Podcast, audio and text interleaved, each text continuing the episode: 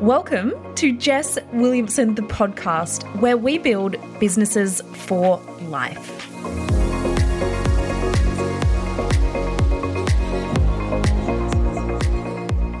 Today on the podcast, I have Emilie Otto. She is the owner and creative director at House of Hobby. They do some really, really cool hobby workshops here in Perth and they're expanding across Australia. But Em was recently in a round of Business for Life with me, and she just has so much wisdom to share when it comes to building hobbies in as almost a tool to ignite your creativity and boost your business. So, we're going to unpack how to find your hobby, how to make time for it, but also Em went headfirst into achieving some incredible goals as we went through Business for Life. She landed some major brand deals as well as building out her personal brand and just embracing her uniqueness. So, today's episode is jam packed with value. Let's dive in. Hello, Em. I'm so damn excited to just chat with with you on the podcast. Hi, Jess. How are you? Good. So, we recently got to hang out inside of the program Business for Life, and I got to witness you just going after what you wanted. You hit some incredible collaborations with Cricut, Spotlight, and major brands that you were just like, here I am, let me go after them. You started building out more of your personal brand, income streams, and basically just feeling the fear and doing it anyway. And I want to dive into some of those incredible things and how you made them happen, especially for anyone listening who might want to set after a big goal but maybe doesn't feel ready or not quite sure how, but we'll get to that in a bit. But first and foremost, you are the queen of hobbies. the queen of hobbies. Yes, I know I believe you can never have too many, but I think I might be verging on the the too many. okay, how many? Do we have a number? Oh, I can't even count. Like I've got the, you know, shiny object syndrome. If I see something and it intrigues me, I'm going to give it a go and see what happens. So good. And it makes total sense then that you are the owner of House of Hobby, which is a company that offers all sorts of hobby workshops and events. So this is a really fun topic that I want to dive into right now because not enough of business owners have a hobby outside of their business, right?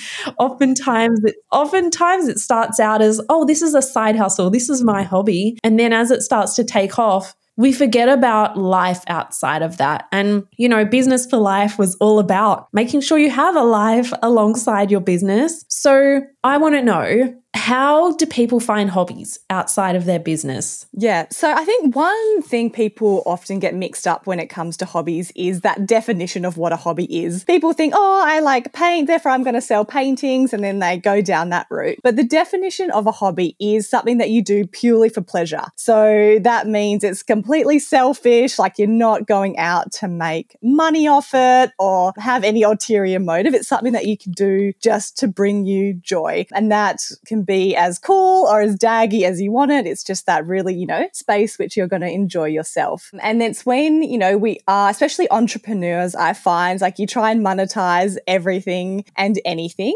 But I think, you know, you need to carve out that space for just that you time, which is offline. You know, you don't have to record what you're doing, you're just there enjoying. And I feel like, you know, it's like going to the gym or it's like, you know, doing some self care time. It's that time which you're just focusing on that one yeah, on that one hobby, which isn't to do with anything or, you know, anything else that you do in your business life. So, for people who maybe don't know what hobbies they like, I know for me as a child, I loved craft. Like, craft was my thing. I wasn't really into drawing or, you know, fitness too much, but I would love to get down and be crafty and make everything out of paper. And so, during 2020, when we all learned how to slow down for the first time ever, when we were forced to, I started doing more pottery, and that was was so much fun. But sometimes it can be like, hmm, I don't know what I might like. How do we find a hobby? Because there are so many different things that we could do. You just try a lot of them. And that's, you know, how House of Hobby started. It was because, you know, there are lots of courses out there which you can do to dive into a four, a six, a 10 week course. But, you know, here at House of Hobby, we just do the snippets. So if you want to try lots of different hobbies, then you can come and just get an introduction. And if you like it, we're like, cool, all right, go over here. They they do, you know, you can sign up for a six month course, you can go and buy all the kit, etc. Or if you didn't like, you're like, cool, I've tried it, I can tick that off my box, and now I'm going to try something else. We, you know, often find that each hobby can teach you something different. And no, there are those hobbies which, you know, you just use on the couch with your hands and you're just chilling and doing some embroidery, or maybe you're someone more tactile, like building things like yourself, Jess. You've got pottery, you've got that, you know, making things out of paper, you've got floral design, you know, they're kind of all in the same realm. If maybe you're someone that, you know, is a big dreamer, big thinker, you got things like painting, that's really great for just, you know, getting all those expressions out and drawing's really good in there. And I could I could go on and on and on as to, you know, the different types of, you know, people that person you might be as to what things you might enjoy. Okay, I want to ask, what are your top three right now? My top three. I do love sewing. I feel like sewing's something that I yeah, neglected for a long time, or I was like, it's not cool. And then one day I was just like, no, I'm going to do the sewing thing. And I just have loved it ever since. I'm like a hobby nerd. So I've got a few more niche hobbies as well. And one of them is knitting machines. So I've got a range of vintage knitting machines from the 70s. I made things like this top on it. So that's really cool. And then my one like selfish hobby, which I don't publicize really to anyone that I do it or post on Instagram about it. And that's reading like fantasy novels.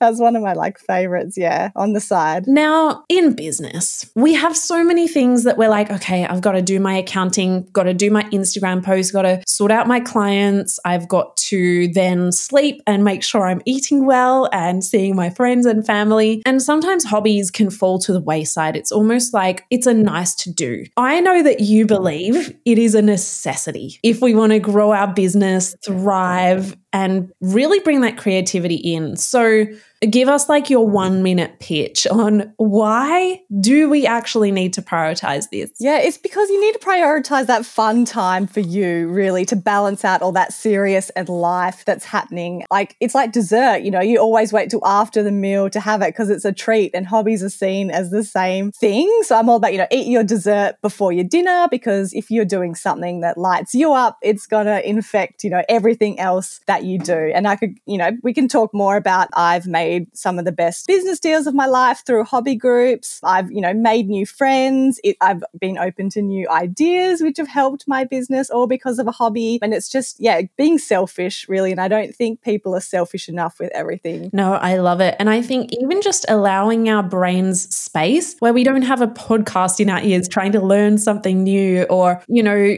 doing something for a certain outcome, it's just purely creative. And I always get my best ideas when I'm not actually working. It's like shower thoughts, you know, you can have hobby thoughts as well. Like you're just getting lost in doing, you know, something that you enjoy doing, and then your brain's just relaxing and sorting through what it needs to sort through. Yeah. Okay. Amazing. I'm now thinking, okay, I need to actually carve out some time and, and go and get doing some pottery again and things like that. But yeah, at the moment, I can only make tiny bowls. So the problem is I've got a million and one like bowls that I could put nuts and olives in, but that's about it. So we might have to upgrade. So I had a heap of little bowls as well from pottery, and I turned then I did a duo hobby and I turned them into candles, and then I gifted them to everyone last year, and it's so cute. People love it. Wow, good idea. I might have to do that. Some of mine are very flat, so I'm not sure how that'll work, but I love the creativeness.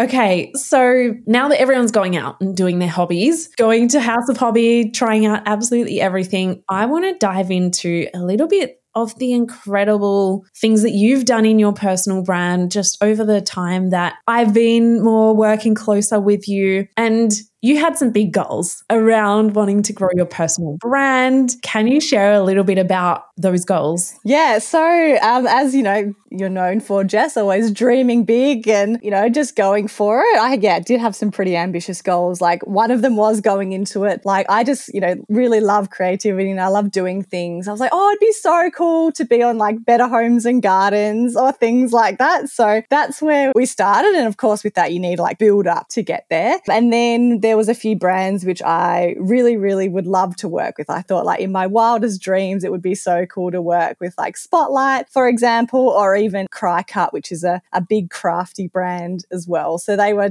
definitely some of my bigger goals going into Business for Life. So cool. And I remember in your onboarding form, you wrote something like, it would be great to have my personal brand as a bit of a side hustle, like just a little thing. And I wrote in big capital letters, no, it's not. It's going to be, it's going to be major. And you were like, okay. I remember reading that and I was like, of course, damn it, Jess.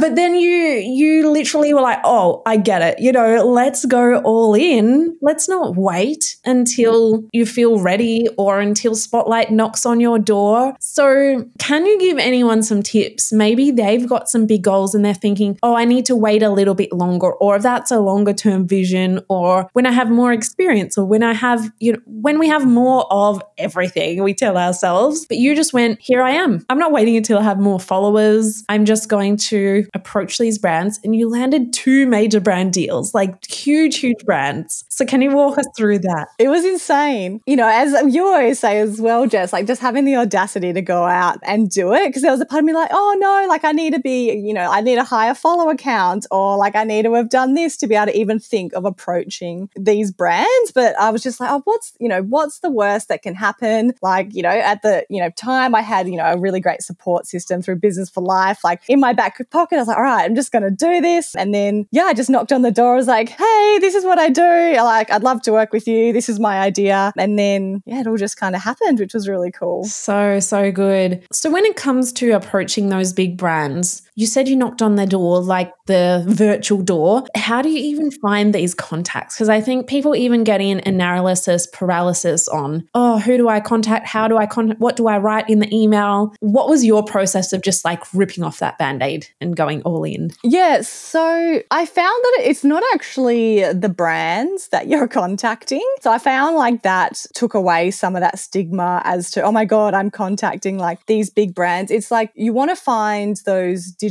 agencies that actually manage like content for the brands. So what I did is a bit of stalking on LinkedIn, um, and that actually got me the Cricut, you know, collaboration that's um, in the works. So I was like, hey, like, love this. Who's the best person to speak to? And then like, yeah, email this person, email that person. And then a conversation started from there. So I found that really helpful. LinkedIn of all things. And the other one, I think I just went through the contact form. Maybe I went to contact and LinkedIn, and then that kind of came together. And then they got in touch with me. No, then Spotlight got in touch with me, which was crazy because I did all that thing. I put everything out there, and then via my TikTok, the agency that manages content for Spotlight, were like, "Hey, we'd love to work with you." So cool when you like put it out into the universe, and then magically they they reach out to you, and it's just all so aligned when you finally go all in. It's so so good. Another big thing that I love about you is you are just you. You know, you are like, you know what? I'm going to make this cool, like, fishing shirt and paint on things and make the most cool, colorful outfits and just be unapologetically you. Have you always been that way? No, it's been a journey, uh, that's for sure, because I feel like living in Perth, it's kind of like a small country town. So, you know, growing up um, was the early 2000s and there was that big, well, it's just a trend, you know, you got to have like a tan, have like blonde hair type thing. Like it was all very, you know, Paris Hilton, Britney Spears type thing. And as you can imagine, like, you know, I'm as pale as they come and I'm a ginger, and that just didn't suit my vibes. So one day I was just like, nah, don't have the time to be someone I'm not. And then from there, I've just done what brings me joy and just gone through, okay, well, this is, you know, this is the situation I've got to deal with. We'll just live that to its best and do what works for me. And then that's kind of just how I've gone further and further down that road, which has been an experience. Yeah. And I think the more that you allow yourself to just shine and embrace the things that make you you and that bring you joy, the more it gives other people permission to as well. But sometimes it can be hard because sometimes it's like we have these preconceived ideas, even within ourselves, on I should be more mm-hmm. like this because of just what we experience in society or the collective. And just before we hit record, you mentioned like even you're trying to embrace being an introvert now. And that's one thing that I always actually held on to without even realizing for so long in the past that I thought in order to be this person on stages and hosting a podcast, I had to be super extroverted and outgoing and really loud. And that's just not me. Like, I am the person who I'm like at home 90% of the time or at the beach and love my alone time. So, how do you start to identify those things that maybe aren't something you need to quote unquote fix or adjust about yourself, but it's just how do you identify them and say, let's just embrace this? I think again, it's like, you know, thinking about why you're doing things. And I have this conversation with people like, oh, you know, like I'm doing this or I'm doing that just because so and so wants me to do that or that's what's expected of me. Where it's just like, oh, no, you know, just do it because you want to do it and don't you know, make those excuses, I know, to do things that you don't want to do. And yeah, just be okay. Be okay with those decisions that you make, you know, and FOMO can be a, a thing.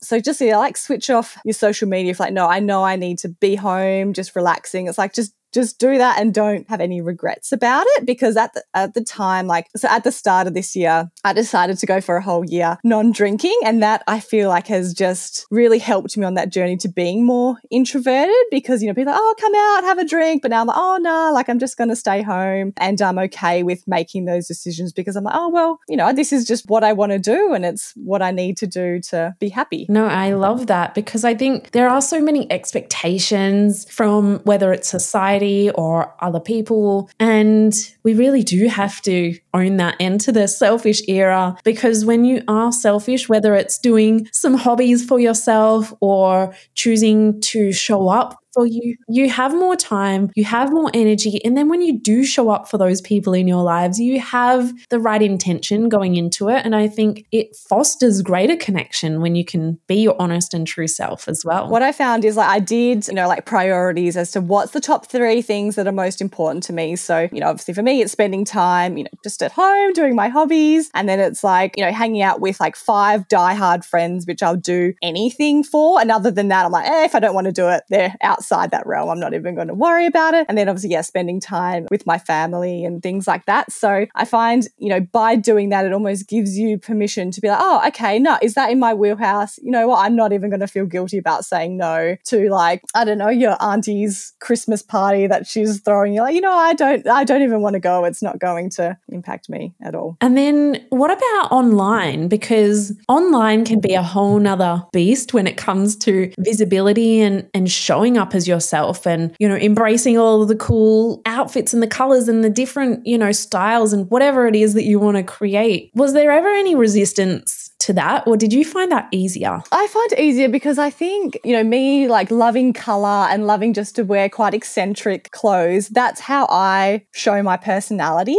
because I am like I am more introverted and I am quite like a, you know, creative person. This is that's just how I show my personality. So I feel like if I wear plain clothes, I almost feel like suffocated because I'm like this isn't reflecting accurately who I am. So that way I can, you know, go to an event or whatever and people know who I am just by looking at me. And I don't be like, yeah, I do this, this, this. Like, oh, that's Em. She's creative. She makes fun clothes. I'm like, yep, done, sweet. See ya. Yeah, that's really cool. So you sort of embrace that, which then becomes your recognizable identity. And I think people either fall into one or two sides where showing up in their everyday life as themselves easier, but online, a little bit uncomfortable. Or sometimes it's easier to shop online, but then in everyday life to allow yourself to shine really brightly, sometimes that can be confronting as well because, you know, depending on who's around or their ideals or what they think you should wear or how you should look can be different. But I love that online you were just like, here I am, I'm embracing it, I'm going to show up in this way. So that's, yeah, one thing I always love. Um, and it might be because, you know, I have an um, background in advertising. So I'm really like particular about no false advertising, essentially. So, you know, I want to make sure that I'm always just being authentically me. And that way, you know, if someone sees me online, then I'm exactly the same in person. And that it's not that, oh, I thought you'd be like this or I thought you'd be like that. It's like, oh, no, that's Em. That's just, there she is. That's what she's doing. No false advertising. Like that just removes a lot of the stigma because a lot of times people are afraid to show up authentically or in their bigness online because they feel like they might be judged. But when you think about it, by doing that, it's false advertising. So then why the hell not just show up exactly as you are? That's, I love that perspective. There's this influencer online, um, and her name is Elyse Myers, and she did a really great, almost like semi campaign a little while ago, which really spoke to me. And it was around just go find less. So it's like you're you and you should be you and all that, you know, your bigness or however loud you want to be or whatever you want to do. If people don't like that or don't like you for that or want you to tone down or anything, it's just like a, well, you should go and find less and I'm going to be me and you're, you know, you're not my problem, which I really, really love for those people that might be struggling with that. That's so good. Yeah, go and find less. I love these statements. Like everyone needs to put them up on their walls because these are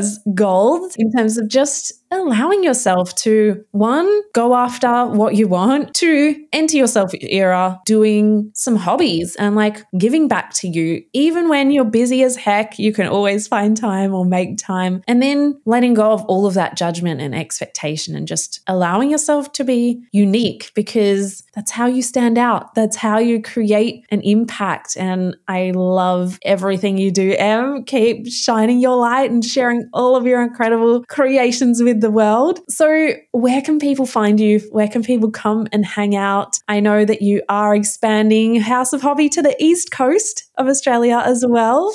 So, give us all the info. Yes, and by the time I think this will go live, yeah, well, um, it'll be probably have announced it across the socials. So, yeah, you could obviously find um, me at houseofhobby.net or my personal brand at just at Emilie Otto. But yeah, next year we are expanding to Melbourne, which is so exciting to get all the House of hobby workshops on the East Coast. So it feels like a very big step, but it feels good because I've got like the right team in place to make it happen. Um, and excited for a new challenge because you know, I think going back to why I love doing what I'm doing and it's helping people find creative self care, um, you can never have too much of it. And, you know, you need to spread your message with everyone. So, yeah, it's exciting times. Oh, so excited for you and just everything to come with your personal brand, with House of Hobby, and just spreading all that joy across the country and the world. So, thanks for hanging out today, Em, and for sharing all of your wisdom with everyone. Thank you for having me, Jess. Thanks so much.